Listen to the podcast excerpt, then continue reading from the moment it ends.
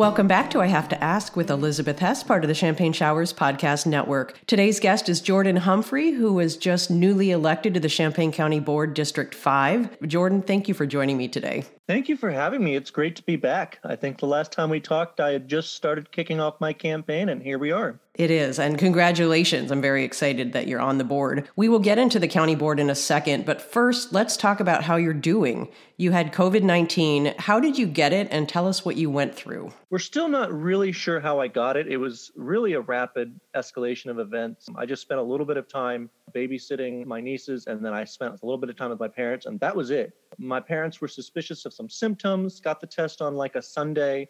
Monday, they were feeling worse, and then their positive results got back Tuesday, and by Wednesday, I was feeling off.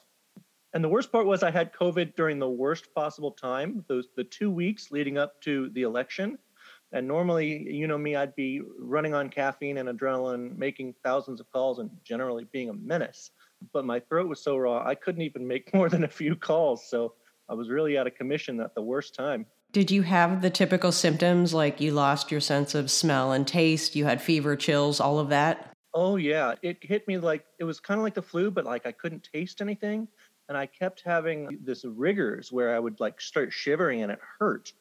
There was only really one point where I was like, "Oh, I might need to go to the hospital." And it really was just a panic attack over having one of those rigor attacks Nighttime was always worse. It seemed like I would be okay during the day. And then at night, I, I don't really think I slept for the whole week, really, because it was just so bad. And you're better? You feel fine now? Yeah, except for some some lingering throat issues. I feel pretty much recovered. I had the real symptoms for about two weeks, and then I had a lingering cough for about another three weeks. I consider myself pretty lucky, and, and I feel pretty good now. Okay, good. Starting next month, you're moving from residential to be an employment counselor. What exactly does that mean?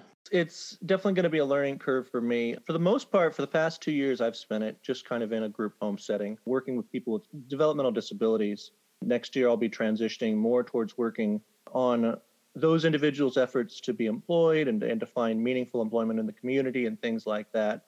I started off wanting to, to work at a nonprofit in this community and I found that the work I'm doing now and working with the people I'm working with now has been really influential in my political identity, especially for this election.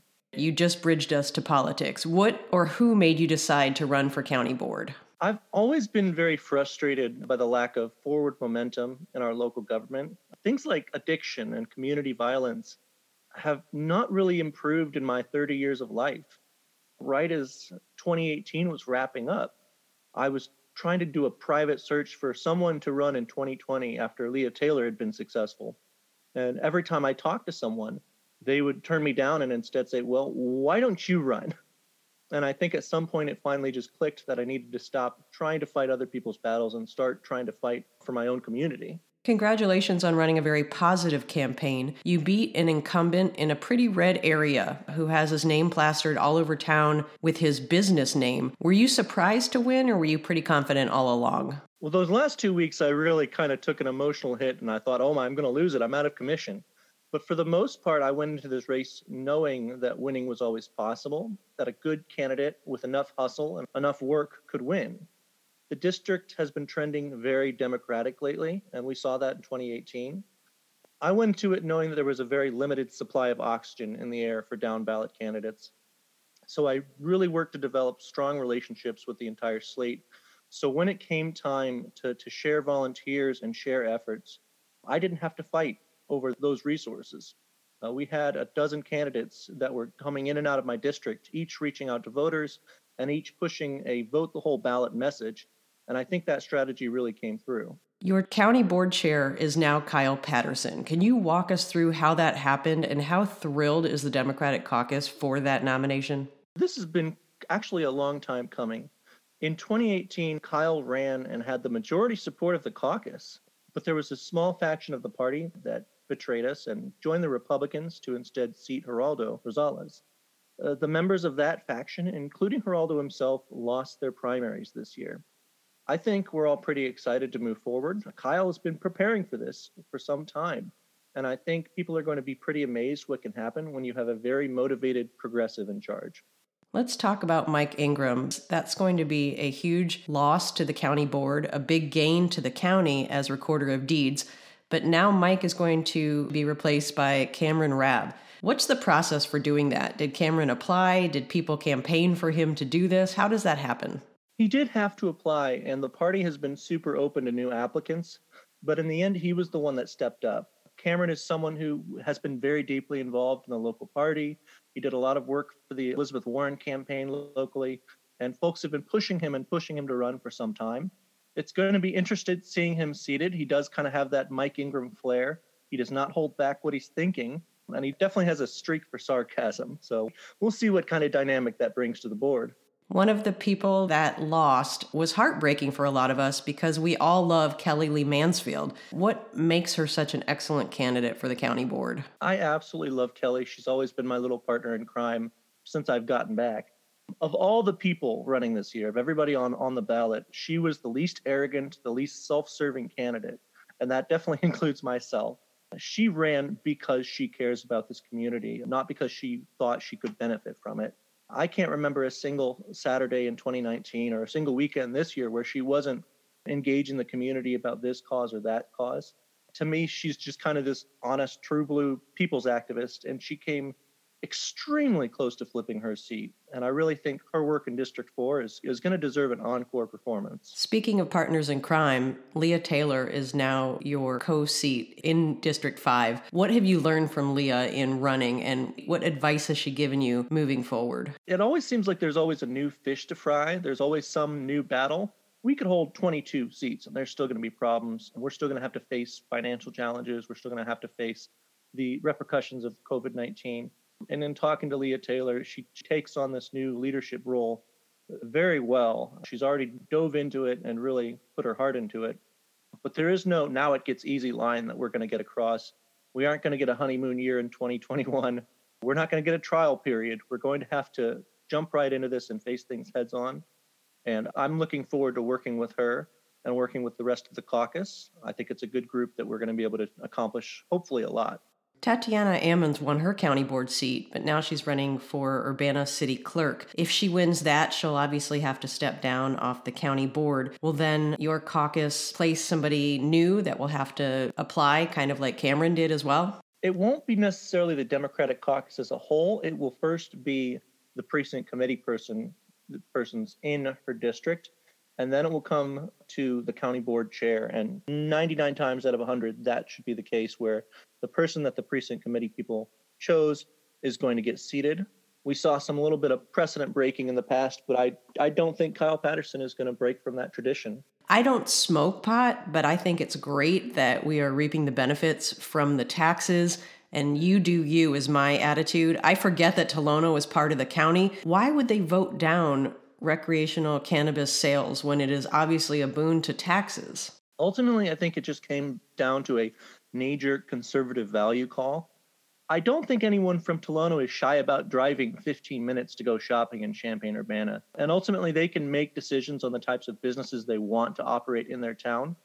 But Tolono has legalized cannabis just like the rest of us. The only thing that happened here is that they probably turned down an opportunity for some additional tax revenue because they wanted to prove their values. Got it. We always come back to values, don't we, from conservatives? I will bite my tongue on that one. But before we focus on the spring primaries, what are some of the issues that you hope to tackle and that you know are forthcoming on the county board? Right out of the gate, we're going to see a quick push to remove the recorder position because that's what Mike Ingram ran on and won on, and hopefully have that on the ballot for next year we're going to be plagued with problems from the power imbalance inherent in having a county executive, and that's going to be our, our work to, to figure that out.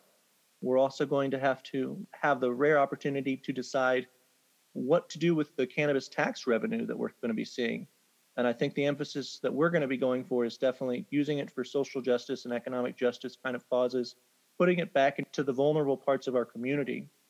We also have to pick up the pace on some of the facility problems that we've had closing the downtown jail and refitting the satellite jail. My sincere hope is that with this strong progressive majority, we will be emphasizing program spaces and reforms instead of adding cells to our local incarceration system. Ultimately, COVID's going to be a pain in the neck, but all things will pass. We'll have a vaccine out hopefully very shortly. And I think we're going to try and bounce back as quickly as we can. As I look ahead, I realize I have no idea who's running for what in the spring primary. Are we all going to need just a little break here and then we're going to hit the ground running? Well, unfortunately for the candidates running, they aren't going to get a break. My advice has always been you got to get started early. I generally try and handle municipal off year elections with a 10 foot pole. The, the placement of that year and, and the nonpartisan elections in Champaign, especially, make for some really difficult dynamics. I will say that a lot of the focus is going to be on city council elections in Urbana and Champaign. Urbana has primaries, and they ultimately end up playing as results for the general, whereas Champaign has these nonpartisan elections. So if a voter is wanting to support one party over the other, they're going to have to make that distinction prior to heading to the ballot box.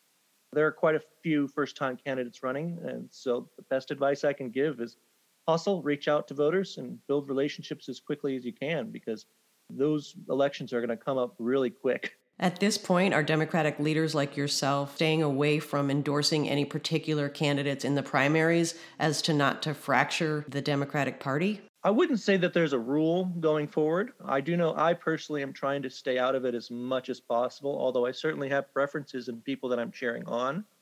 I mean, it's always this case with primaries where we may have some people that support one candidate over the other, but ultimately our resources have to go towards the general election once those primaries are over. So I don't think you'll see any huge heavy hits saying, you know, you should only vote for this candidate. But you'll definitely see people trying to work hard to make uh, their goals happen. I have to ask before I let you go. I always have to ask. You posted pictures of you and a cat in a hotel room a couple of months ago. What was the deal with that? My partner, Amy, has been living for a year. She's a biochemist and she lived for a year in Philadelphia. Thankfully, she's been super isolated there, but it's been rough on her. So she had her cat with her. And she's transitioning back to Illinois this month. And the idea of going on a plane was really not good. So we decided I drove with her and this cat all the way from Philadelphia to Illinois. So you can imagine we had to stop, and, and the cat decided that it was really fun to be involved in the particular motel that we stayed at. I'm excited for you for this next chapter in your life, having Amy back here having you on the county board. You've got a lot going on. I hope that you're excited and not overwhelmed. Is that how you would describe it? Yeah, I'm definitely excited. I have a very good feeling about 2021. I think the last two months alone have been a, a marked improvement in our lives. And hopefully, going forward, we're going to rebound from the tragedy that has been this year. Thank you for listening to I Have to Ask with Elizabeth Hess, part of the Champagne Showers Podcast Network. Jordan Humphrey, thank you so much for your time today. Thank you for having me.